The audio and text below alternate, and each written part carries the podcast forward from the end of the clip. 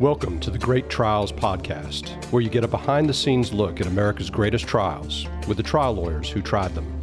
And that's why that video of her dancing at the wedding was so important because even with these pre existing problems, she was active, she was happy, she was engaged. And suddenly something changed. And the only thing that was different was what happened on the ship. Please rise. Court is now in session. All right. Well, welcome to the Great Trials podcast. This is Steve Lowry along with Yvonne Godfrey. Yvonne, how are you doing today? I am good. I am um, really excited about our episode today. Um, very relevant, very current. But before we get into that, I know you think I'm going to bring up the election, which is being counted right now, but I'm not. I We- actually, Uh, we should tell everybody that this is the day. I mean, this will be play in a couple of weeks, but this is the day after the election. So I think everybody's moving a little bit slower today. yeah. Um, but what I was going to bring up was your Halloween costume that I saw on social media. Oh, I didn't even realize it was on social media. I am impressed with the commitment. You want to tell everybody what you dressed up as? Yeah, so my my uh, kids, we were doing a family costume, and the and the kids wanted to do Guardians of the Galaxy. And since uh, if, if if people haven't seen me before, I have I have a haircut that fits the character of Drax. So uh, so I dress up as Drax. Yeah, exactly. I have, uh, which means a bald head. Uh, yeah, so uh, I, I I dressed up as Drax, and uh, I, I I didn't wear any type of costume that was my physique. I'm I'm really that fit and built. Um, um, yeah, so uh, so yeah, Drax, and I did I did do my own makeup though. I was pretty. Uh, I was It pretty looked really good. Yeah. It looked really good. We'll have to see if there's a picture that you'll uh we put our Halloween costumes on Instagram from a couple years ago. So maybe um maybe we can get it on our Instagram. I'll see if I can talk you into that. But Yeah, no, no, de- definitely. I, I I don't mind. I don't mind showing it. I didn't. I actually did not realize it had been put on social media, but uh, but I'm proud of it. it, it, looked, it was awesome. Yeah, yeah. I was very impressed. No, we had fun. We we love Halloween. It's one of our uh, one of our favorites. Did you dress up as anything, Yvonne? I, I did not. I didn't. I I didn't. I'm, I was very bummed not to, but I didn't. I know because usually you come up with some pretty good ones. Yeah, I like, and I mean, I've got a garage full of like lightsabers and samurai swords and uh, um, like blaster guns and all kinds of stuff. Right. But I just didn't get it together this year. Yeah, you're. Yeah, I remember a couple years ago you were Kill Bill, the uh, um, yeah, my that's still my character favorite. from yeah, and so Anything him- with it involves a bunch of fake blood. yes, yes, yes, exactly. But this isn't a Halloween podcast. no, no, it's not. And it's not an election podcast. So we're not going to talk about that either. So uh, we're going to get right into talking to our guests. And uh, I want to go ahead and introduce uh, Ken Friedman and David Roosa from uh, Friedman Rubin out in Washington State. Uh, they have offices in Seattle and Bremerton, I saw.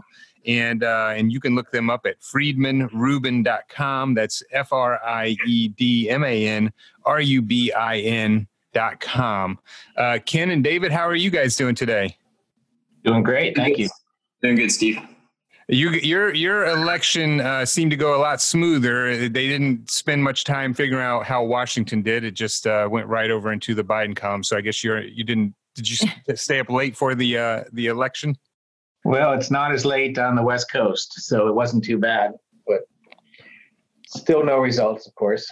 yeah. yeah, yeah. Well, here in Georgia, we're still we're still counting, still counting. So. Uh, But uh, anyways, well, guys, thank you so much for coming on to the show. Um, let me go ahead and tell everybody who you are and um, and give a little bit of background. Uh, I'll start with Ken. Uh, Ken is a is a uh, founding partner of Friedman Rubin. And um, Ken, I, I saw. Did you go to Antioch College in Ohio?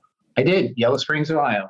So my uh, the interesting side story: my grandmother worked in the registrar's office at Antioch College. I, I didn't. Uh, uh, you're, you're the first person I met who uh, who's been on our show who went to Antioch. Well, my parents went there, so maybe they overlapped. Yeah, yeah, absolutely, absolutely.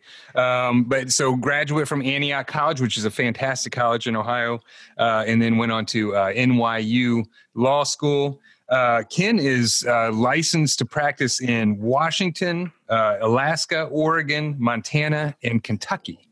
Um, I think the the one outlier there is Kentucky. You must have had a had a case there or something like that. But Well, we've had several. It's a it's a really good place for uh, bad faith lawsuits, and okay, we got involved in a bunch of litigation in Kentucky, and it was easier to uh, wave in with reciprocity than to keep doing pro hac applications every time. Right, right, right. Exactly, exactly. Well, and Ken is an AV rated lawyer. He's been uh, named a super lawyer every year since 2009.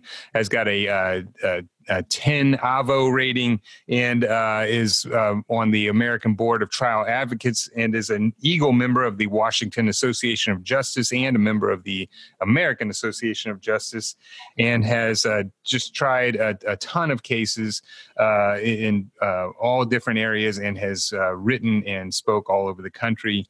so, Ken, it's great to have you on the show. Thank you.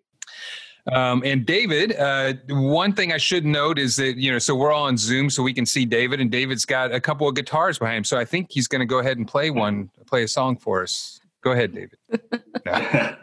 Maybe next time. right, right, exactly. um, no, so David is. Uh, I, I uh, grew up in Alaska, but uh, made your way to Ohio State University, which my dad would be really proud of. Uh, he was a, he's a big Ohio State fan. So, uh, hmm. um, and your football team looks pretty good this year, I have to say. Uh, nobody's played anybody this year. I can't even bring myself to watch any college football. right. it's all just too too odd. Well, and what I thought was interesting, David, is that before you started practicing law, you were a customs broker and ocean import manager uh, for a while, and you also studied over in Germany. I saw. So you've been uh, you've been uh, well rounded and uh, and a world traveler. Yeah, I started law school a little little later than a lot of folks that I know, um, and uh, it was kind of one of those things. I had, I had started a career and made my way kind of into middle management. Realized there wasn't that far to go, and uh, kind of started back from the uh, from the beginning. Went back to back to school when I was about thirty, and, uh, and that's led me here. All right. Well, and uh, and and a member of the Washington Association of Justice and uh, AAJ as well, and the Seattle Plaintiffs uh, Roundtable, uh, attorney plaintiff, Seattle Plaintiffs Attorney Roundtable. Um, and has also been on just a number of cases. And uh, both Ken and David have been involved with a number of, uh, of um, uh, just great cases, uh, really good trial lawyers. But uh, what really caught our attention and um, what we wanted to talk to Ken and, and David about is that they tried a case. Uh, we're in November now. They tried a case about a month ago and, uh, you know, as we've talked about a number of times on the show, we're in the middle of COVID, and at least here in Georgia, we're not getting any jury trials done. Um, so you might ask yourself, how did Ken and David try a case uh, during COVID? And the answer, and what we're going to talk a lot about, is that they tried uh, their case over Zoom. So uh, um, we'll talk a lot about this, guys. But how generally, how was it trying the case um, over Zoom? Well, you know, it wasn't our idea, and uh, we weren't keen on the idea, but uh, it turned out great. I'm, I've, I've become a, a real advocate for it. Um, you know, the alternative around here is to uh, go into a courtroom and spread the jury out in the back of the courtroom, and everyone wears masks and everyone's uncomfortable, can't hear, can't see. So uh, uh, I prefer to do it on Zoom, and everybody's comfortable and relaxed and has their own screen. Uh, yeah. So, short answer, worked out well. Yeah, yeah, well, certainly, and and, and you guys tried a, an excellent case. Um, I, I, did notice, Ken, during your closing argument, it looks like you lost a juror once or twice that they had to had to take a break for and, and get them back on. Yeah, we did. I think twice during my closing and a couple times during the trial. so um, there are certainly techno- uh, technology issues uh, right. that we had to address. Uh, it didn't go perfectly smooth, but doesn't go smooth in the courtroom all the time either. Yeah, yeah, exactly. I mean, there's always uh, technological issues, but uh, but no, I mean, you know, this is uh, just fascinating. Let me tell everybody a little bit about the case, and if I mess up the facts, uh, Ken and David just uh, uh, tell me where I messed up. Um, but the name of the case was Margaret Dallo versus Holland America Holland America Line Inc. Uh, there was a few other defendants, but it's mainly a cruise ship line. It was tried in federal court in the Western District of Washington, tried uh, basically a month ago, uh, and it was involving an incident uh, with your client Margaret Dallo, who is 84 years old, and she was on a uh, cruise uh, from San Diego to Hawaii with her daughters. Uh, and um, This was in November of 2018. And basically, she was walking down the hall. It sounded like she had one daughter in front of her and one daughter behind her. Uh, and as she was walking down the hall, a crew member uh, opened a steel fire door and basically just knocked her over uh, and caused her to fall back and hit her head. Uh, that caused her to have a, a subdural hematoma, a, a, bilateral subdural hematoma. But I guess one of the issues of the case that I read was that it, it uh, took some time for that to manifest itself. Uh, and so there was uh, at least a, a, challenge by the defense on not, not, I mean, they challenged everything, which I, I, was a little bit surprised about on the liability side of the case. And Ken, I noticed in your uh, closing argument, you you uh, raised that about how you know there's different ways to defend the case, but when somebody's walking down a hall and gets just gets a door opened in their face, it's kind of hard to think why that wouldn't be the cruise ship's responsibility. This, and I should say, by a crew member. This wasn't just some random person. This was by a crew member who came out, uh, hit uh, Miss Dallo, knocked her over, and then caused her to have a brain bleed. Um, and then there was question about what injuries were caused by it, and, and that was certainly challenged vigorously by the defense. But uh, the case. Um, resulted in a uh, $1.69 million verdict. They found Miss Dallo 20% at fault, and I do want to talk about that more. Uh, so the, the verdict was reduced to uh, one million three hundred and fifty one thousand two hundred dollars um, for uh, Miss Dallas. So uh, a really good result for that case, and um, and just um, you know great work on it.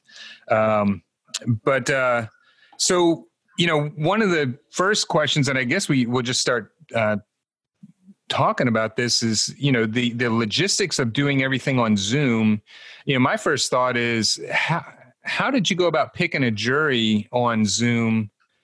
Uh, you know, and, and doing individual voir dire if you were allowed to do. I mean, at federal court, every federal court is different, and here in federal court, you get about thirty minutes worth of voir dire, and then you then you got to pick your jury. So I don't know what it's like in Washington. That's how it is in in Georgia, but um, but how how did things like that just just jury selection, getting to getting to eyeball your jurors, things like that? How how did that go?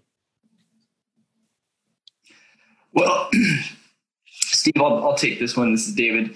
Uh, you know, going back to what Ken first said, uh, this was this whole thing was the judge's idea, and one of the things that we wanted at the beginning was to keep the jury in person. We wanted the attorneys and the jury and the judge to be in court, and we figured we could do the witnesses remotely. Um, maybe even have the attorneys remote, but we wanted the jury there because we were concerned about the jury uh, bonding and, and speaking and, and having lunch with each other every day uh, and those kind of things. We were also concerned about them losing focus, you know, having dogs barking in their houses right. or kids and things like that. Uh, but, but the judge eventually um, issued a show cause order and said, I want to do this whole thing remotely. Tell me why I can't do it. And, and we decided not to oppose that. So when we, when we, when we actually, when the rubber hit the road, um, the court was really well prepared for this, and uh, the court uh, we selected a jury of eight from a pool of only about 32, if I recall right. Uh, so, you know, as a federal court judge, and he was doing a very streamlined, very uh, direct, succinct, and quick uh, uh, voir dire. He did allow uh, 20 minutes of questioning per side for each attorney, but the entire process took about as long as you would expect if you were there in person. I mean, we had a jury picked uh, before the noon break, uh, and uh, openings were given in the afternoon, and we we were halfway through our first witness before the first day was over.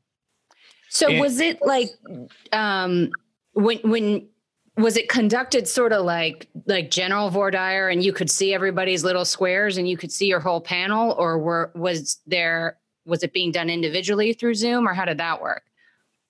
We could see the whole panel. Um, I think when we had the full panel, it was spread over two screens, um, but it quickly got whittled down to 15 to 20, and um, we could see them all on one screen. And you know, it was that is easier to as easy to see them as if we were in the courtroom, and you got the advantage that you can kind of stare at them without them knowing you're staring at them. Really right.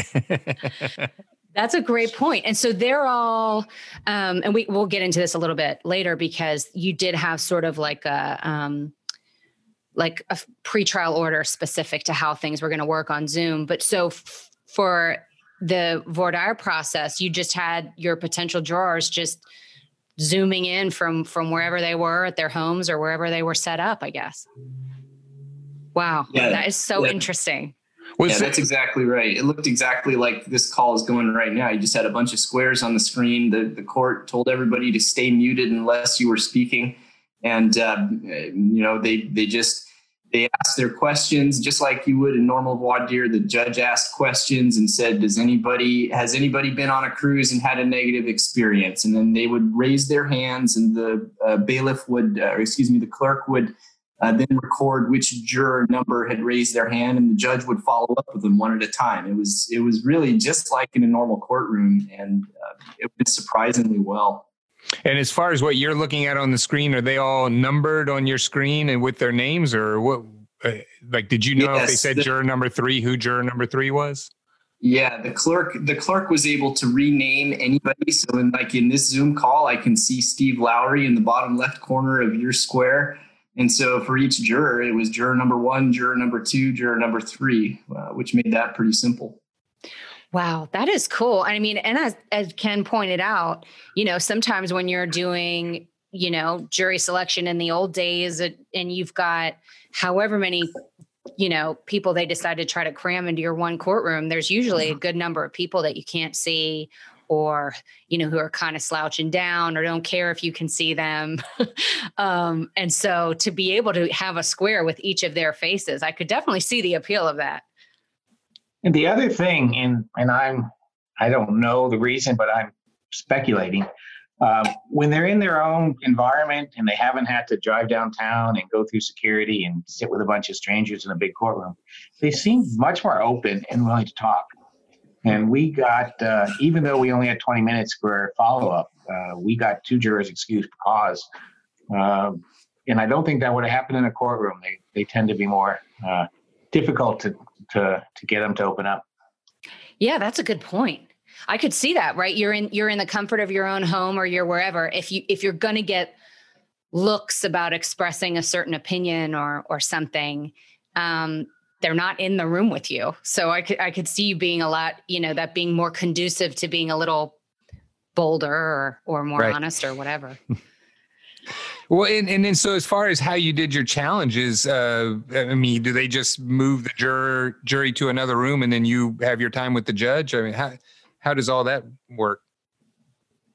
Yeah, uh, you know, it's all done with a click. So that uh, some of the jurors afterwards remarked on how much easier it was to do sidebars or or things where they were excused because it happened almost instantaneously. Yeah, the clerk had a, a, waiting room set up. So if we needed to speak with only one person, or if we needed to excuse the jurors and have a, a bar over an objection or something, they would just go into the waiting room, uh, and we would we would resume the proceedings like that. I don't recall us needing to do that during voir dire, though. I'm specifically answering your question. As far as I right. remember, the the individual voir dire and uh, uh, exploring uh, for cause challenges all took place with everybody listening to everybody. Uh, and Ken did a did a fantastic job with the voir dire. I gotta I gotta share a, a, one funny story from the trial. We're preparing to do the individual voir dire, and there were a couple of jurors who very apparently had anti-plaintiff biases, and uh, we're not on camera yet, and we're getting ready for for the for the attorney voir dire. And Ken turns to me and says, "I'm going to get these guys kicked for cause." watch learn. and then he did it. Nice. He did it. Uh, he got them to admit that that they wouldn't be able to apply a preponderance of evidence standard uh, to the evidence if it concerned uh, awarding money damages because they believed that in order to pay somebody money for something, they needed to be very sure of it. Uh, and they they said, well, I think one of them said 99%. Or right. Yeah. That, uh, which uh, which pretty clearly got him uh, uh, out for cause. Right, right. When then, uh, you know, I'm just thinking about this. You know, here in Georgia, uh, when we do our uh, peremptory challenges, you know, basically the uh, bailiff has a sheet of paper with all the jurors' names on it. They pass it to the plaintiffs. We cross out one, then we pass it over to the defense. They cross out one, and then it comes back to us, and we cross out, and then you come to your jury that way. How do they do peremptory challenges? Are you Xing them out on the screen somehow, or? No, we just did it orally. Okay. Uh, the, jury, was uh, excused, and uh, the judge got us to to go alternating through the preempts. And after we did the challenges for cause, and he brought them back in and said, you know, the following jurors are excused. Okay. And I mean, you know, this is uh, uh, uh it's commendable of the judge, uh, you know, to to kind of push this. I'm sure at the time maybe you weren't uh, all that comfortable with it, but uh, but you know, it sounds like they had put a lot of work into it and you know figure out how every aspect of the trial would go and and and got it to run as as smoothly as possible. One thing Judge Zilly did is he ordered us or encouraged us to participate in a technology walkthrough about two weeks before trial. Yeah. And so we practiced voir dire, we practiced cross examining a witness, putting evidence on the screen, um, all that stuff. We practiced uh, to make sure we knew what we were doing and to see where the uh, breakpoints might be. Yeah. We spent, they hired, I think they hired like 10 jurors to, uh, to be mock jurors. And it was about four hours altogether of, of just practicing. Wow. Oh, that's interesting. fantastic. Yeah. Yeah, that's very cool. Um, well, and I, I, I mentioned this earlier, but but um, Ken and David sent us you know, sort of a pre-trial order that, that they had specific to the Zoom stuff, and it was clear that like a lot of um, you know a lot of the details were thought about about you know where you know who could be in the same room together, how witnesses had to zoom in, what you had to use, what your requirements, your sort some of your technical requirements needed to be um, and just reading you know we had your opening and closing transcripts. Um, so we didn't have the whole trial but just reading um, what we did have you know you all seemed um, it just everything for the most part except for like the technical issue that steve mentioned seemed to to flow really well. I mean you wouldn't you know obviously we're just reading it but but reading it it, it seemed like i could easily imagine you basically being in the courtroom with your jurors I don't know if that's how it felt, but when I read it, that's how it that's how it felt. The first time we had, uh, from speaking for me personally, the first time I had to speak was during opening statement, and uh, after about a minute, it felt like a courtroom. Uh, the, the, first few words out of my mouth were uh, a little bit kind of kind of figuring out, just just kind of getting my feet underneath me, um, and I think that's probably true in a courtroom too. But no, it was it was all very easy. And uh, once we got to examining witnesses, I think it really felt a lot like being in a courtroom. There wasn't the disconnect that we were worried about. Um, uh, you know, there was. We did have one witness where they had very poor uh, internet quality, uh, poor sound and audio, and uh, we cut that witness short just to, so that we could get that figured out. But as long as there's a clear sound connection and you can see the witness's face uh, you know, it's it's just like you're there in person. Really, I don't I don't have the same fears about any disadvantage from being in the same room as I used to. Right. And we were able we were able to do all the usual stuff. We would cross examine witnesses with video clips of their deaths. Yeah. Uh, we would put uh, you know journal articles on the screen and make experts look at them. Uh, it really felt like a normal trial, except without the hassle of going to the courtroom every day. All right, Yvonne. This next company that we're talking about is literally a company that has been with our firm since the beginning. And I don't think we could survive with because every time we go to trial, we always have Bob or Liz or one of the other technicians who is helping us do our trial presentations. And I'm talking, of course, about legal technology services. And you can find them at ltsatlanta.com. Yes, they do all things visual. That's their big tagline. And it's definitely true. They have saved our bacon so many times and can help you out with so many more things uh, that you might even, you know, not even think about. I mean, they can help you with demonstratives for trial, they can help you with video depositions, day in the life videos, stuff for your website, uh, settlement videos, witness statements. I mean, literally, it is anything technology based, or as Yvonne already said, all things visual. They are huge at helping with demonstratives that we put in front of the jury. They are friends of the firm and have just done tremendous work for us over the years. So pick up the phone or get on the computer and look up Bob, Melanie, or Liz at ltsatlanta.com. And you can also call them at 770 554 1633. That's legal technology services at ltsatlanta.com. And Steve, don't forget we have a gift for our listeners. Oh yeah, I totally told you to remind me, and I totally screwed it up.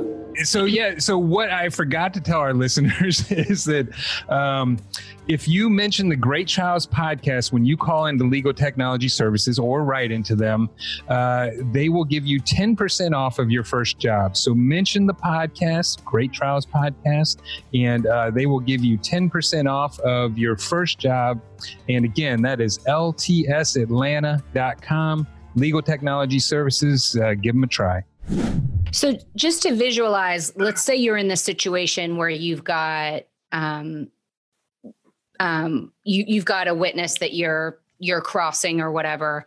On your screen at that point, what can you see? Can you see the jurors? Can you see the judge? What what were you able to see while you're doing that? We could always have a screen with the judge, opposing counsel, and the jurors. And then if, you know, we had two screens set up and we would have on the other screen PowerPoint or exhibits, whatever we're using uh, with the witness. Okay. And and the jurors, I assume most of them had one screen and they could just see, you know, what we were presenting. Gotcha.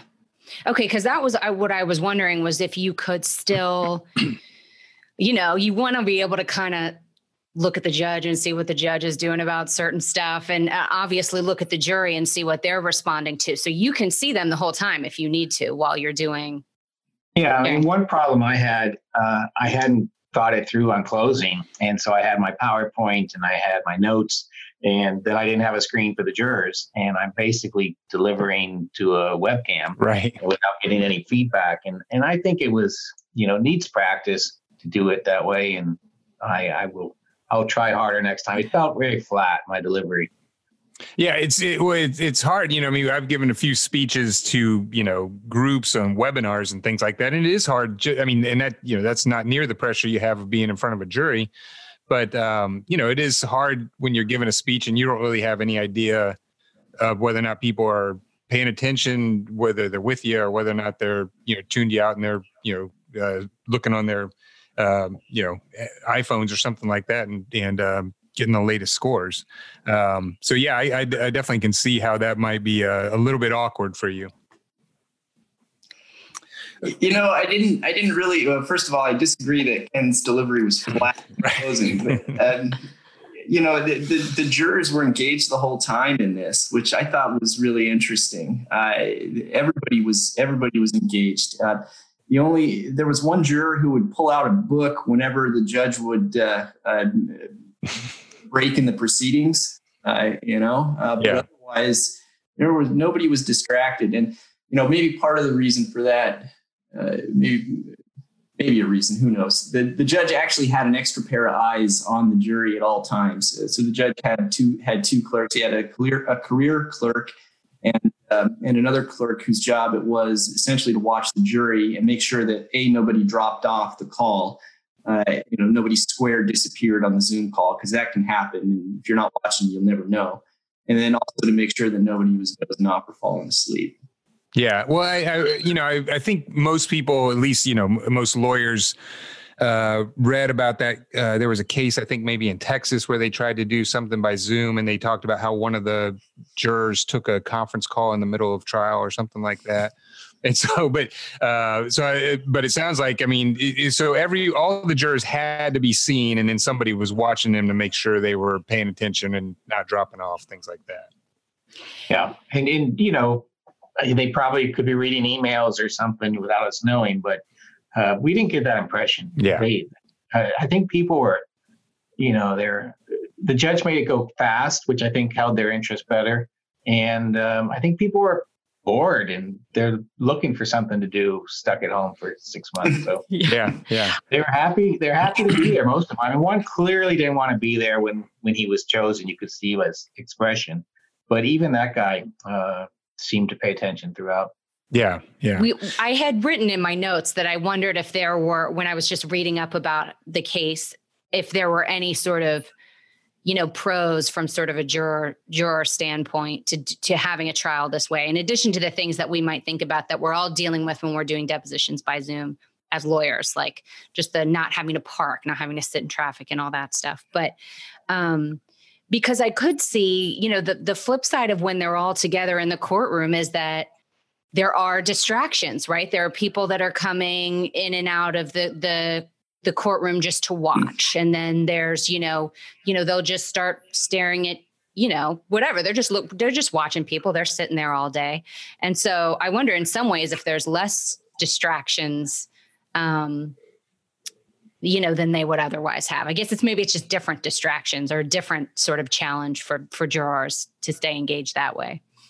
Yeah that's an interesting point, I hadn't really thought about that, but you're right. Uh, you know, sometimes jurors will be fixated on an attorney's socks or something like that, and that's all they pay attention to. Right. And, uh, they can't think, they can't even pay attention to the witnesses because they're looking at the, you know, the the multicolored, bright colored socks of the across the room. But um, you're right that they wouldn't have had that distraction. Another advantage for them with this way is that know, we were able to put the exhibits up on the screen uh, and blow them up and highlight them and, and, everything. So they were getting a really good view of the documents and the evidence that we were using. We didn't have to use a, a, an overhead projector, right? You know, and have them looking across a, a huge courtroom. Um, although in federal court, they you know they, they've got screens and that kind of thing, but you know they were able to see the evidence really up close uh, and and well, and we were able to embellish and highlight the parts that we wanted to fairly fairly easily. So uh, that's another advantage uh, is is showing the evidence there.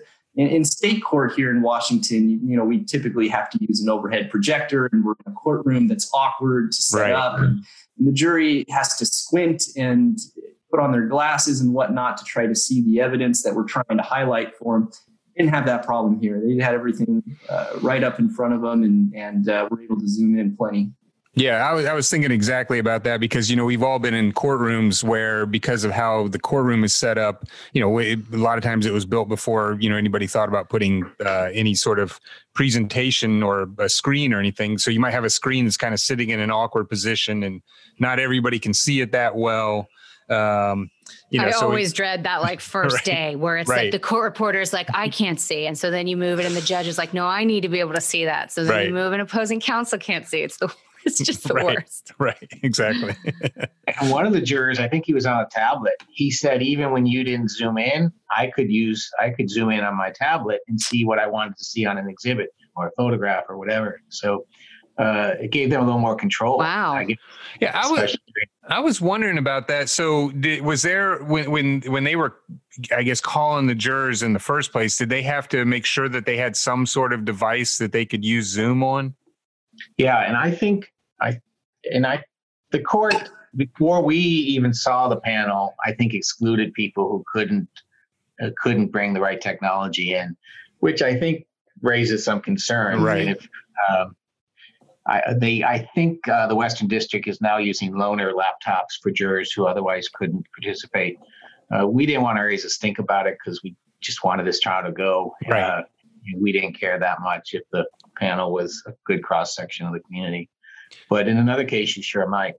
Yeah, I mean, you had a, uh, I, I guess, even a heightened concern uh, or you know reason why you wanted to get this case to trial. I mean, your client, I think she was 84 years old when this happened, and I think at the time of trial you said she was 86. So right. I mean, she's she's definitely getting uh, up there in years.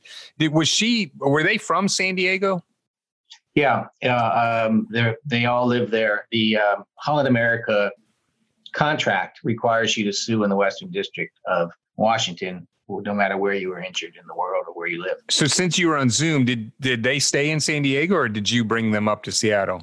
No, they did. They okay. stayed in San Diego, uh, and we called know, several family members and treating doctor, and uh, you know, um, among other advantages, we saved a lot of money right. travel. I was thinking that exact thing too. I was like, I bet this trial was a lot cheaper than normal because you don't have to get your experts there. You know, put them up in a hotel, you know, for a day or whatever. You know, it's definitely a way to uh, to save yeah, some we money. Had, we had a neurosurgeon from uh, Southern California who would have cost us twenty thousand dollars to get him there. Yeah, yeah.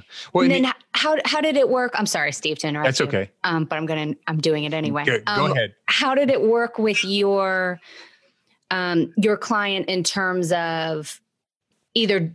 I'm, I'm guessing maybe because of her age and the medical stuff that we haven't really talked about yet, she might not have sat there the whole time. But if she had wanted to um, sort of sit and watch the whole trial as as your plaintiff. Would she have been able to do that as well?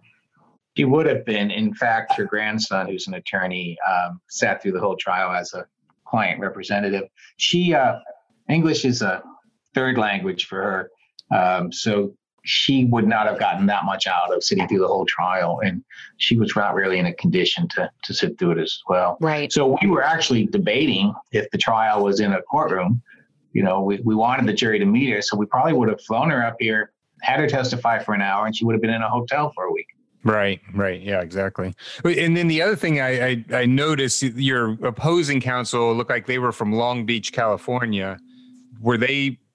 Were did they stay down in Long Beach, or did they come up to Washington? They did. They were in their office in Long Beach. Yeah, that's that's uh that's fascinating. I mean, there's certainly it's when you do this stuff on Zoom, and, and obviously we haven't done a trial yet, which is um, part of the reason why we've spent so long asking you about right. the logistics and not talking about the case yet. But um, just even doing the depositions, I think it really like we all knew, sure, that we spent a bunch of time as lawyers, that we spent a bunch of time in traffic or a bunch of time you know making copies of binders of stuff to bring to the courthouse or parking or whatever but it really has been shocking how much time, how much more efficient things seem to be. Even once the deposition starts, I feel like people are more efficient. Attorneys are more efficient in Zoom depositions than they are in in-person depositions. Yeah. Yeah. yeah you kind of have to be. And, uh, you know, we, we made a concerted effort during trial to just be really brief with our witnesses because we didn't want the jury to, we didn't want to give the jury a chance to get bored. Right. Uh, we, we realized that we were on a short leash with everybody here and uh, we needed to uh, get the facts out and make our points and sit down and be done. Uh, so I think, and I don't know, I don't know how it affected the defense, but I will say that the trial moved along pretty quickly. I mean, uh, we were we were in and out of there, and how many days was it, Ken? Five trial days plus maybe another half day for closing. Is that is that right? I think so. Yeah. Yeah. Wow. Well, um, I mean, so I mean, we we've spent a lot of time talking about the logistics of this. Let's uh, let's actually get in and talk about the case. Yeah, um, and let and let's say that it is it's especially impressive to know that it that it only took that long, considering as we're going to talk about that the case was basically defended every, every attacked any way it could be attacked. Yeah, that's what sort of surprised me. And, and, and as I said, can you mention this in your closing. I mean, it, you know, I, I, certainly see a legitimate defense along, you know, questioning how how badly she had been injured with her age. What you know, what would be the cause of that? But the you know this sort of uh, tactic of um, you know this this wasn't our fault at all, and um, and that um, basically they were putting the hundred percent of the blame on uh, Miss Dallo for literally walking down a hall, which I mean, uh, that that sort of just uh, stunned me. You know, how, how do you really put the blame on somebody for walking down a hall and then a door is opened in their face? Well, I mean, the sad point is uh, they got a 20% reduction. I, I saw that. So I, definitely was going to ask that, but yeah. Yeah. Uh, yeah, I thought, and maybe it did. I, you know, we didn't get to talk to the jurors about uh, the deliberations process or their, you know, the substance of the deliberations. But I thought it might backfire that they were, you know, I tried to play that up in closing. I thought it might backfire that they were uh, blaming her 100% and taking no responsibility. Uh, and maybe it did, but it was crazy. I mean, for they had some good causation arguments, right? Right, you know, valid arguments, but to, you know, not only did they dispute liability, but they um, they argued that after her brain surgery, her brain was in a better condition than before this accident. Oh wow! So, and that's why you know they offered almost nothing at mediation. Right. you know, they was not just a tactic; they kind of believed it.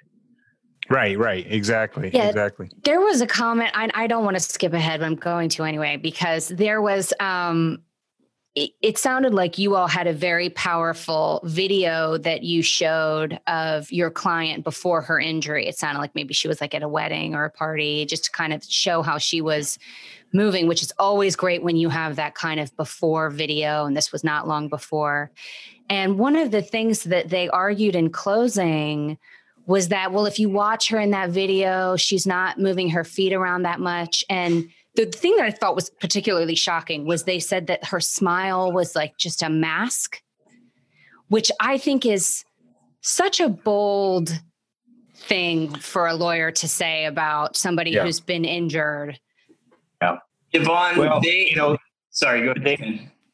They were feeding off their neurologist, uh, their expert neurologist, who testified to that. Uh, you know, the day before that closing. So uh, they had expert testimony that said, you know, she didn't look that happy at that party, and she wasn't dancing the way normal people dance, and she did have problems with her gait, and uh, you know, everything she's complaining about now, she had uh, pre-existing, and you can see that in this video where you know she looks so happy and active.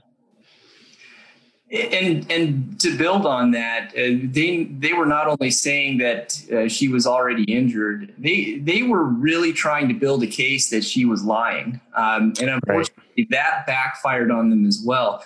Now, when we took, we we flew down to San Diego and took a handful of in-person depositions back in. Uh, it was about a year before the trial, so before COVID and everything, travel was safe. We went down and we spoke to a bunch of people. And uh, when each of the lay witnesses were being questioned, uh, they were sure to ask them, well, is she using a walker all the time? And everybody said, yes, she needs to use a walker. And during those depositions, they had sent somebody to video surveil her. So they had video surveillance uh, showing her walking from her home into the car and into the deposition. And they were really hoping to catch her lying about using the walker and how she's moving around. But unfortunately, that video just confirmed everything everybody said. And so, you know, at trial, we were able to show that to the jury that, you know, when nobody's watching and uh, and she's just living her life, this is what it looks like, you know. Um, and and I think that was maybe our most powerful piece of evidence. The videos and the photos of her before, I think, were absolutely helpful, but uh, the most the best video is the one that came from the defense in this case. Yeah, no, that, that, that was certainly a um, uh, a, a big moment both the openings and closings was that you know that they hired somebody you know to sort of hide in the bushes and follow her around and take pictures of her and uh, and yeah, and she's still acting the same way. So you know now basically you know uh, we, we we deal with uh, investigators following clients a lot, and you know sometimes it borders on harassment. And um, but uh, but yeah, I mean to show that that basically she's living her life exactly the same when when uh, she doesn't know that somebody's you know uh, spying on her uh, is is definitely powerful. Um, one of the things I wanted to ask you about is, um, and I didn't mention in the in the opening, is your uh, client was from northern Iraq, I think, and and as you said, she um, she could speak English, but she didn't speak it that well, and she needed an interpreter. How did you handle that? Were you worried about biases, uh, you know, because of uh, you know where she was from, uh, and not being able to speak English, and and and if so, how did you how did you address that? Well, she was a Iranian Christian, not Muslim, so we had a little less concern about, uh, you know, bias the jury might have. Um, if she was a Muslim, we might have to have to have explored that. Uh, we had to. Uh, I don't remember. Did we talk about the interpreter in voir dire or opening? Kind of let them know what's going to happen. Yeah, I, I told them in opening about that and just kind of gave the jury an idea that listen, she's uh, you know she moved over here when she was an adult and she was in her 40s or 50s, um, and if she speaks English, but she doesn't speak English great. And yeah, I mean, we just we just told them flat out in opening that uh, she's going to have the assistance of an interpreter, although she does speak some conversational English. Um, and to answer your question, Steve, I, I don't think we were concerned about the jury. Uh, uh, not liking this woman. She was such a likable person. And when we yeah. met with her and everything, I got to say she's one of my favorite clients ever. Uh, after the day of her deposition, when when she was going home, she gave me a hug and told me that she loved me. Right, oh, and I really felt she believed it. and, uh, you know, I felt like I, I, mean, I was ready to adopt her as my grandma. right. She, she, has a she had a neighbor that we were planning to call. We ended up cutting him just be, just for time purposes. She had a neighbor who lived next to her for 20 years. He calls her mom. Um, you know, she's just that kind of a person. Really, really, just a loving person. She she just lives for her family, and that's it. And uh, so I don't think we were concerned about the jury uh, getting a bad impression of her. Um, you know, and I, I think that those sort of things they they come they they come through even with an interpreter. Yeah, yeah, yeah and uh, her family was very likable as well, and um, you know, it's really the American dream of this immigrant family who became very successful. Uh, and they implied with a couple of her family members that, you know, that they might be shading their testimony to help her win the case, uh, which really opened the door. Uh, I asked her son, you know, is your is your mother comfortable financially? And he said, you know, it's my pleasure to support her until her last day. And I've been blessed to live in this country and, and have uh, all the benefits that have been offered to us. So uh, he sounded very genuine, that he clearly loved his mother, and that this was not a case about money. It was a case about uh, responsibility. Yeah. Um, the Western District of Washington, is that mainly, the jurors mainly come from the Seattle Tacoma area, or where are they? It goes, uh, it excludes Tacoma. Okay. It goes from uh, the South King County, which is Seattle, all the way up to the Canadian border. So uh, you've got it's pretty diverse uh, politically, right? Um, but uh, the bulk is the Seattle area. Right, right. Um, well, uh, I, I, wanted to mention so, uh, as far as experts go, you had hired a human factors expert who kind of talked about, uh, you know, the dangers. And and I and I I liked the theme that you both used of you know saying you know basically this is a hazard they knew people were going to be walking here, so it's definitely foreseeable to them. They, of course, made uh, big arguments using, uh, I think it was a naval architect, um, which sounds like uh, uh David did some pretty good cross examination on. Um, but um, a naval architect who said that it met all regulations, the boat met all regulations um, and that there had never been. I thought I thought the way they worded this was interesting, and I wondered if the jury picked up on it. But the way they, that there had never been an issue with this door, that, nobody had ever been hurt by this door, which kind of makes you think, well, you have a bunch of boats and a bunch of doors. Uh, were they injured by any of the other doors? But um, but uh, eh, T- talk a bit, little bit about that, David. One of the things that I think you pointed out uh, in your cross of that uh, of that expert uh, it seemed like there was a point made that that there, that door was a was a fire door. It was for a fire safe zone, is what the defense was claiming, and it was a steel door, and there was no window in it. And they were claiming you weren't allowed to to put a window in that door, and then you had found one that met the same requirements uh, and had a window in it. Yeah, so I, I, need to make sure I give proper credit for that. That was actually our investigator and trial tech, Cameron, who is who was assisting us with putting on our evidence. He was the one who who, who looked and and uh, uh, found a, a, fire door. Yeah, yeah. Essentially, what he's saying, what, he, what his entire opinion was, this door cannot have a window in it. And of course, why does that matter? It matters because if there was a window, then the person who's pushing the door open could look through and see if somebody's on the other side if this door had a window in it, you know, we're probably not uh, bringing this lawsuit at all because the accident never happened. Right. He's saying you cannot have a window in this door because it's against regulations. It, it's against SOLAS or safety of life at sea, uh, which is a body of regulations that's governed by the IMO or the International Maritime Organization. And so, you know, Cameron was able to pretty easily find uh, an example of a door that is certified by the International Maritime Organization that would have fit all of the specifications and certainly could have been used in this ship. Uh, and it had a window in it. Uh, and, uh, you know, this, this expert, I don't know, you know, I, I'm really not sure what was, what, what his deal was, but his report never cited to a single actual regulation. He made all kinds of sweeping opinions about the regulations say X and Y. He never cited anything. He never he never actually showed you his math. Uh, and I think you know that was uh, you know in the cross examination, I, I, I got him to essentially commit to the fact that uh, if it's an IMO certified fire door, uh, and I think it was a class A or something like that, then you could use it. And, and he really kind of uh, uh committed to that point. And then we showed him a, a, certified fire door by the IMO, and he was kind of stuck with it. Uh, he tried to wiggle his way out of it, but um, you know, we offered the exhibit and got it into evidence without objection, and uh, you know, we're able to make our argument in closing.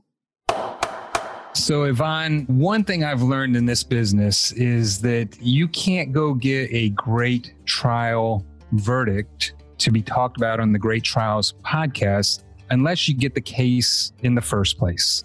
And that's why we're talking about digital law marketing.com. It's digital law marketing. They are a great company that does website design, SEO, social media marketing, content marketing, and everything you need to market your firm online. Yeah, I mean, think about it. The first time that you hear about whether it's a lawyer or a law firm or a business or a doctor, what do people do now? You look them up. You just you you Google them. And so your website has to look good. Your content has to be good. And that's what digital law marketing can help you with. Yeah, and they make sure that you can be found too, because you can have a great looking website, but people type into Google and you don't come up at all. They will help with that as well. And the thing that I really like about digital law marketing is that they don't go out and market for your competitors. So if you get them for your area, they won't go across the street and go advertise for a competitor or law firm. They also have such a fantastic team. They, when I made partner at the firm, they sent me flowers, which was so nice and such a personal touch. Um, they do our firm's website, and for better or worse, it's very easy to find me in my headshot that I hate right. because they're so good at what they do. Exactly, and, and you know the thing, uh, another thing I like about them is they're they're extremely responsive, as you said. Like if you ask them to do something, they will get it done that day, and they don't overpromise. They won't tell you things just because they think you want to hear it, which without mentioning names, I've heard from some other website marketing companies, and digital law marketing will not do that.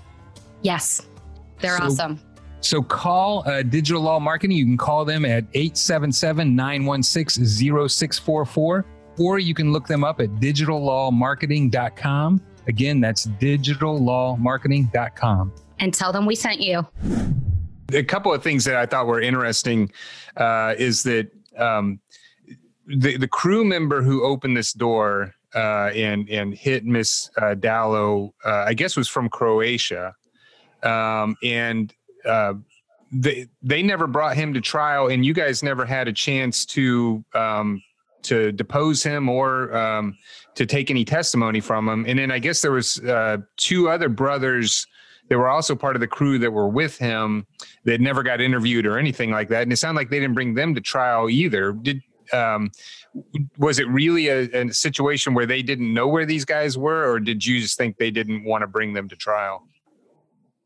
Well, I mean, I normally would be suspicious um, if they can't find any of the key witnesses. They certainly, um, at the time of the on ship investigation, dropped the ball. But, uh, you know, the defense attorney and the defense firm in this case were pretty straight shooters, and, and I don't think they were up to anything uh, nefarious. I think by the time we wanted to talk to them, they honestly couldn't find them.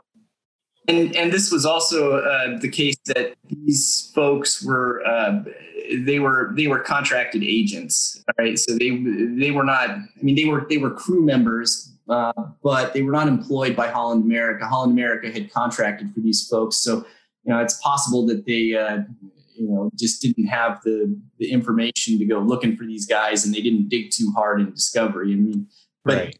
I mean they we asked we asked for their uh, contact information. We tried to uh, connect with them. All we were given were some addresses in Croatia. You know, what are we going to do with that? Go knock on their door, right? right. Um, but yeah, Steve, absolutely. You know, we these were these were these were the most important witnesses in the case, um, and they weren't there. And Holland America didn't bring them, and uh, you know, so we were kind of stuck with the written statements they provided, which I think were uh, you know not really favorable to one side or the other. Well, the the thing I thought was interesting, and it sounded it, it very much sounded like uh, to me it sounded coached, but the that the uh, the crew member who had actually opened the door made the point of uh, writing twice, I think, into his statement that he had gently opened the door, and that just doesn't sound like the way you would normally talk about opening a door unless somebody's telling you to say, you know, make sure you say you did it gently. Um, but yeah, so that seemed to become like a big point that they were saying, well, he he just barely opened the door and then she fell over and she didn't right. hurt anyone. And that was their excuse for not interviewing the two other crew member witnesses. Is is there's no dispute the door was open gently. We didn't need to talk to any more people. Uh, so they really uh, they really bought into that uh, narrative. Well, and to me, uh, sorry. no, me, go ahead. It's it's not so much a, a, a matter of uh, this person being coached. I, I, my my personal view was he was just trying to protect himself. He was afraid of uh, some kind of uh, disciplinary action or firing or something. So you know, he in his written account of what happened, he wrote something that was favorable to him. I wouldn't really expect anything different. Uh, you know, if I were a young kid working on a cruise ship and I, I accidentally opened door and hit somebody, I might shade things in my favor in the written part of it as well. Right, right. Um, I was going to ask, just speaking of the logistics for where this happened, that so how does it work when you want to do like a site inspection? Uh, I can speak to that because I did the site inspection. Um, we, we, we, just communicated with the opposing counsel, said we want to do a site inspection, uh, send them over a notice, and then worked on a date. And the, the boat came into harbor in Seattle uh, for a few days. And uh, I met with our expert, Joellen Gill, and she and I went on board the boat. Uh, the defense counsel was there with uh, one of their experts, and they just brought us to the subject location. And we took a bunch of photos and video and, and walked around and uh, uh performed our inspection, and then and then left. Uh, oh, cool! So, so, I was thinking it might be like a logistical nightmare, but it wasn't. It wasn't too bad. No, no, pre-COVID, and you know, that video that our expert took ended up being uh, a really funny part of the trial, which is they put their risk management guy on the stand as their corporate rep. And uh, we asked him if there was video, surveillance video on that deck of the ship. He said he didn't know. So we showed the video that Miss Gill took, and you can see those uh, those little bubbles that cameras are in, mm-hmm. not too far from where the incident took place. And I asked him, Did you ever ask anybody uh, for a copy of that video? And he said, I don't know anything about it. So the jury was left with the impression that the whole thing was on video and they were hiding it. Yeah. And we don't know. We asked for video. They said there wasn't any, but they put a witness up who didn't know anything about it. Right, right. Yeah, that's pretty. I mean, he should have said, "I looked at the video and there didn't capture the event," but he didn't say that. Yeah, um, I, I, want to make sure that we get a chance to talk about um, her injuries and, and the and the damage as part of the case.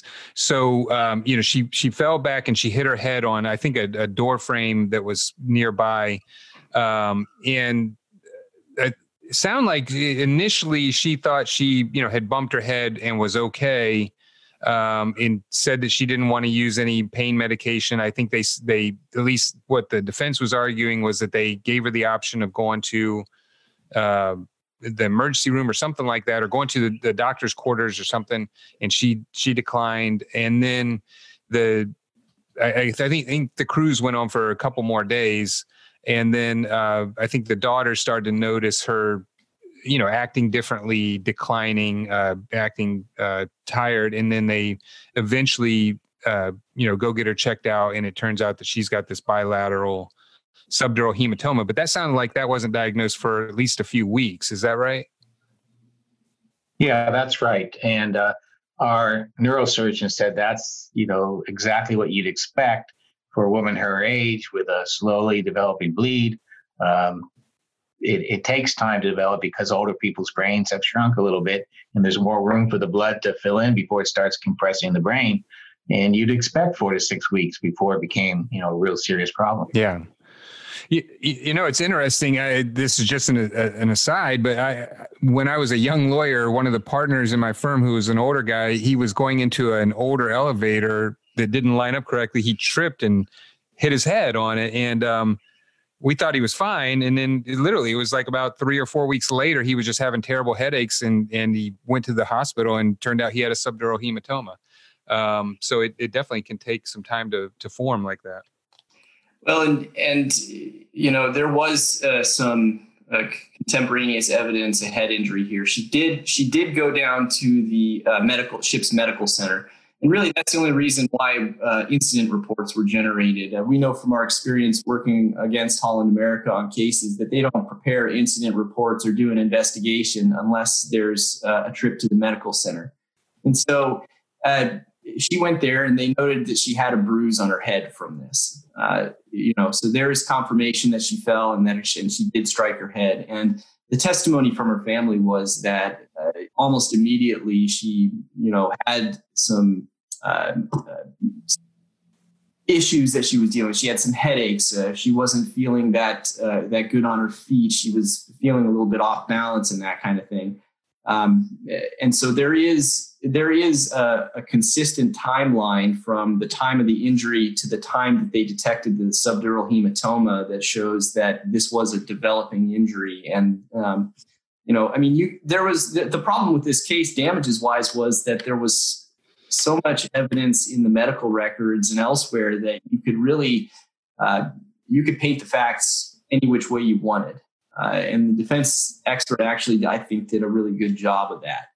Um, right. But but uh, having said that, the testimony from the people that were there and were witnessing uh, progression of this injury uh, was not something that you could argue the other way because everybody noticed an immediate change in her, uh, and everybody noticed uh, an increasing level of symptoms in her uh, that ultimately led them to say, "Hey, this is enough. We need to take her to a hospital now because uh, she's just not right." Right. So, it, what, okay. what David's talking about in the medical records is all the symptoms that we say were resulting from the brain injury she had before. She had headaches before. She had balance issues before. Mm-hmm. She had fatigue. She had depression. I mean, they, it went on for I think 22 things they listed that we were complaining about were in the records before.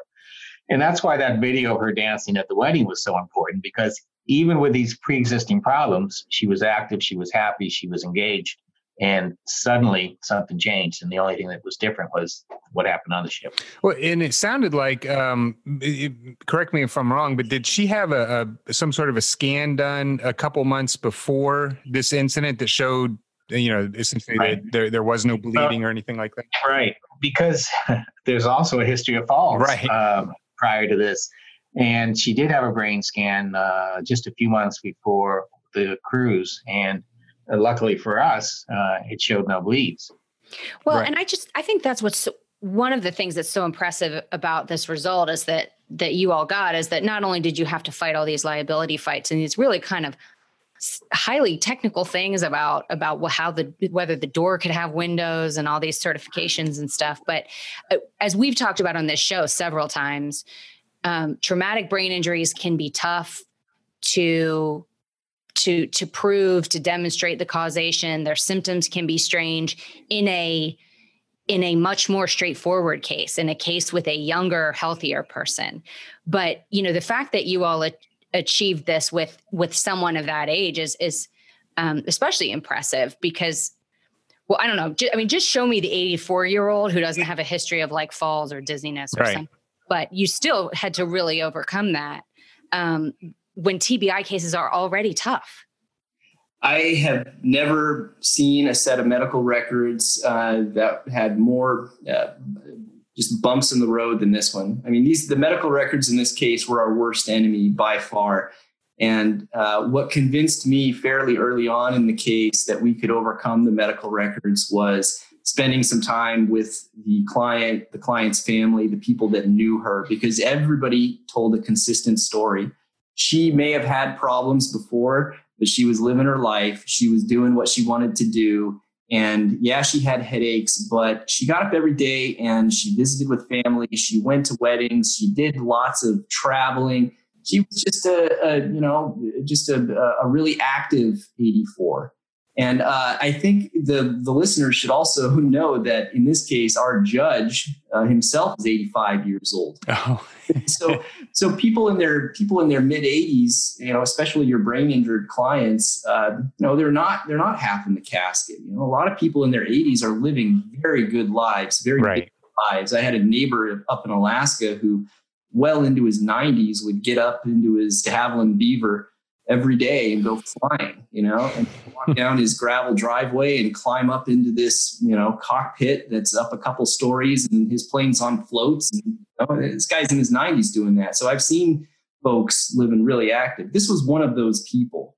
Yeah. And the lay witness testimony, the friends and family and neighbors that knew her really carried the day in this case, I think. Well, I, I, I did want to ask the, um, you know, in the defense opening, uh, the lawyer sort of, you know, uh, told everybody that she was going to spend some time cross-examining your client with her medical records, and that she just wanted to prepare him for that. And so I was wondering how uh, how did you all go about preparing your client for that, and or or um, you know uh, maybe doing it first to sort of take all the steam out of it, and and um, how did she do on on cross? Well, it didn't happen. Okay. Um, it, it would have been uh, it would have been painful to see her try. Uh, I think she asked her some questions about some pre-existing things, and our client just admitted them. Uh, you know, we told her not to argue, admit what you need to admit, uh, and uh, it was over before you knew it. It, uh, you know, she had gotten she'd gotten easier ways to prove it than cross-examining a client. Right, right, exactly. Well, and, and, the other thing I was wondering about is, you know, she sort of mentioned, uh, you know, the, I think your client was taking blood thinners, but then this sort of theory that she had suffered um, some silent strokes. What was the evidence of, about that, and how did that come across?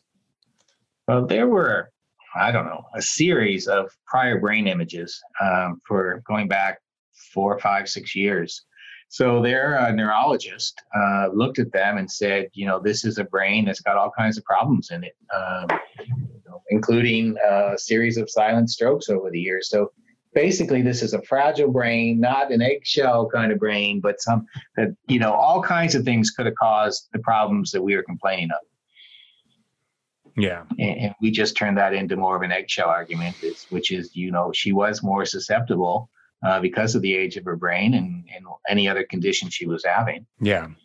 Well, talk a little bit about how you how you presented damages because you know that's one of the things with with representing a you know somebody who is 84 years old uh, at the time this happens. You know, you know what exactly is the the damages as far as you know what what's the right number to to compensate her. Uh, talk about how you address that for for um, Miss Dallo. Uh, it was a it, oh, David and I had a lot of conversations about that. Uh, you know, if it was if it was our if we were on the jury, we would have given her five million dollars, but uh, we thought that that was too much to ask uh, for somebody who went from some problems to more problems. Uh, right. Uh, it just it seemed like a stretch, and it was hard. you know, we argued that your last few active years with your children, grandchildren, great grandchildren are the most valuable you've got. Yeah. And and, and they should be uh, well compensated for it. But you know, jury could have done anything with these with these facts. And, and, you said you didn't get a chance to talk to the jury. Did you get any sense at, at all, at least I guess in your minds, of why they decided to put twenty percent uh, fault on her? Well, no, um, as you know, sometimes just being at the place where the accident happens is enough to give you a 10% right. fault. Uh, the argument the defense made was she should have seen the door was there. She should have known it could open towards her. And so she should have therefore walked farther away from the wall as she's walking down the hallway. And uh, that must have got a little bit of traction. Yeah, I guess. I mean, I thought you handled that really well. Um, in terms of a lot of the the misdirection that there was about you know whether the door was visible. I thought you handled really well in your closing and i don't know about throughout the trial since we didn't have those transcripts but you know those sort of attempts that i think we're all familiar with in when you've got experts testimony especially like it happens in products cases it clearly happened in this case where you've got an expert who comes in and is sort of reframing the issue a little bit where you're like hang on no one's saying she couldn't see the door. That's not the question. Right. Um, but i thought you did a did a, a really good job of of making sure the jury didn't fall for those sort of tricks for lack of I, I, I really liked uh, I should say Ken I really liked your uh, when you talked about the four dog defense and um and then and then showed how their uh, defense was uh was was just like yeah. that. You want to you want to tell our listeners what the four dog defense is yeah I'll try to from memory mm-hmm. it's a man accused of having his dog bite someone his his defense is I don't own a dog and if I did own a dog it doesn't bite and if I owned a dog that bit it didn't bite you and if it did bite you, you provoked it. Right. right. That's kind of where we are here. You know, we didn't. It wasn't our fault the door hit you, and you weren't hurt that bad. And if you were hurt bad, you made a complete recovery. Right. Yeah, and on top of that, you're lying. Your whole family's lying, and uh, you're just in this for money. Right. Which was the other thing that made the money ask difficult is because we made it clear to the jury they didn't need any money. Uh, this is probably the one of the wealthiest uh, families we've ever represented. So uh, that's no reason not to give them, you know, not to award. And I think I argued that in closing. You, you might remember it more than I do, but I think I said something like, uh, you know, it would be wrong for you to give them more money because they're poor. Right. But it's also wrong to give them less money because they're not. Right. Yeah, exactly, exactly.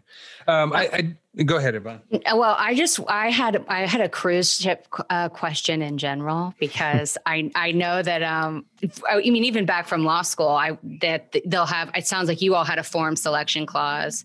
Um, I wasn't sure if I know sometimes um, there's arbitration stuff in there. I just wasn't sure if you had any like warnings or anything you wanted to share for our like cruise cruise ship passenger listeners. I'll, take this one because I, I, screen a lot of our cases and I'm always uh, uh going through the fine print.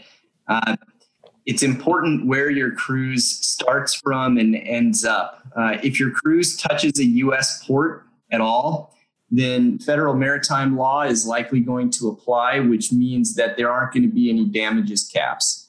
If your cruise touches a European port at all, then there is a, uh, a, a body of law which which uh, escapes me right now, uh, but essentially there's a treaty that will apply, a European treaty uh, that will limit the damages to uh, around a half a million dollars or 400 some odd special drawing rights. In, in any event, that's language you need to look at as well.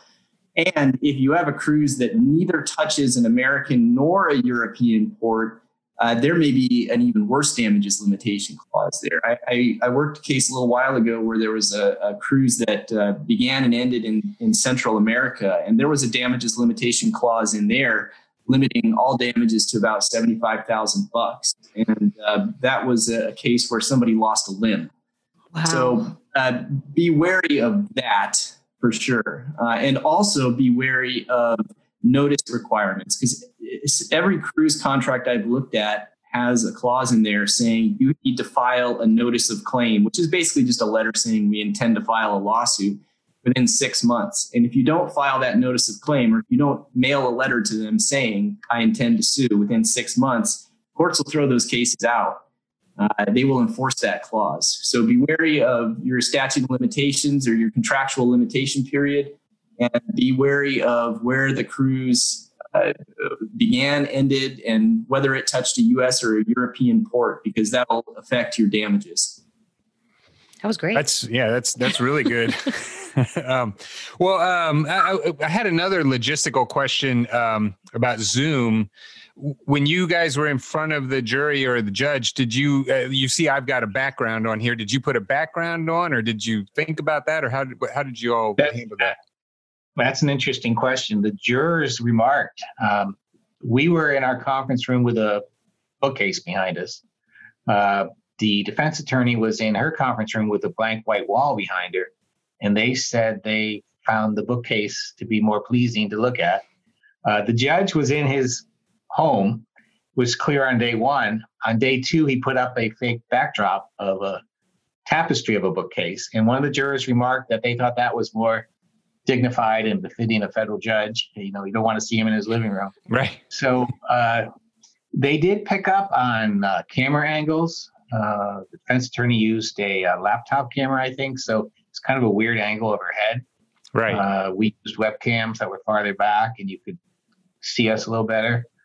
So uh, they notice things like that, and you do need to think about it. You know, I was a I was thinking, you know, a, a plain background might be less distracting, but it was actually the opposite. That's a great tip. Yeah, yeah. I, have actually. It's funny you say it because uh, our our partner just argued in front of the court appeal court of appeals by Zoom, and so uh, we it got us talking about you know having a couple of backgrounds that look like you're standing in the courtroom, you know, and uh, and just you know just putting a court you know sort of a courtroom behind you.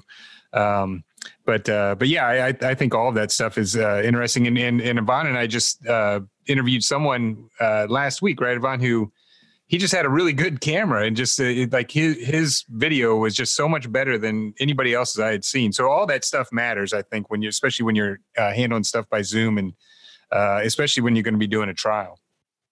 Absolutely. Yeah, you never know. I, I doubt that, you know, the result would have been different, but you don't want them thinking about those things. You want them thinking about your evidence. Yeah, yeah. Yeah, exactly. Well, well, you guys are very uh, nice to share, to be the sort of the guinea pigs for a whole lot of people, but to share your experience and your your knowledge from this case because I, I have learned so much talking to you all about this. Yeah, no, this is uh, this is fantastic. Um, I, so, Ken and David, I just wanted to ask you: Is there anything else that we should tell our listeners about uh, either the the Dallo versus Holland America line uh, case, or about uh, trying a case on Zoom that you want to make sure that they've uh, that they've heard? I think. I think. Go ahead. Go ahead. all right. I, I, would just say don't be afraid to do things on Zoom. You know, the one thing this is this has taught us, I think, and, and this is really kind of irrespective of the of the result, is that uh, it, it's not as daunting as you think, uh, and your connection to the jury, your ability to uh, to, to speak with them and, and to hear them and to, to understand and, and participate in the proceedings uh, isn't going to suffer the way you think it might. So don't be afraid and, and give it a shot. Yeah, no, I mean, it, it, it, great result. I want to remind everybody that we've been talking to Ken Friedman and David uh, uh, Roosa, and um, we've been talking about the case of Margaret Dallo versus Holland, Holland America Line Inc. And uh, that was a, uh, a 1.6 million, 1.69 million dollar verdict that uh, because of apportionment was reduced to 1.35 million uh, on behalf of Miss Dallo. And uh, if you want to look up Ken and David, you can uh, look them up on their website at friedmanrubin.com. That's F R I E D M A N R U B I N.com. Uh, David and uh, Ken, thank you so much for your time. Thank you. Thank you. Ladies and gentlemen of the jury, have you reached a verdict? Thank you for listening to the Great Trials Podcast. You can visit us online at greattrialspodcast.com. We realize in the show that sometimes we use terminology that not everybody would be familiar with, or that uh, we haven't uh, always explained every part of the jury trial process. So we've done two special shows one on legal terminology, and Yvonne, that's going to be hopefully not that boring. Uh, we, we, we've uh, included a number of people in that so that uh, we can make that more entertaining and a show on the jury trial process. And we've also put uh, links to those episodes on our greattrialspodcast.com, as well as a uh, glossary of the legal terminology on the uh, website. Yeah, so check those out. If you have a trial you would like to be featured on the Great Trials podcast, or if you're a trial lawyer and you want to be on the show, or if you're just a person who has something that you want to say to us, please email us at info at greattrialspodcast.com. Note if you have something mean to say, we don't have email. Right, exactly. we only need uh, positive commentary. Yeah, we're fragile. Yeah. Um, you can also rate or review us uh, wherever you get your podcasts Apple Podcast, Stitcher, Spotify, Google Play, or wherever. Again, if you have something mean to say, um, our podcast is not available for review. We we also want to thank uh, the people behind the scenes. Uh, one is Taras Misher, who is our uh, uh podcast extraordinaire. Uh, he is from Podcast on the Go, and Allison Hirsch uh, from Capricorn Communications. She is a magician when it comes to putting these shows together and getting them scheduled. And this has been the Great Trials Podcast, and we appreciate your time and hope you'll listen again. Thank you for listening.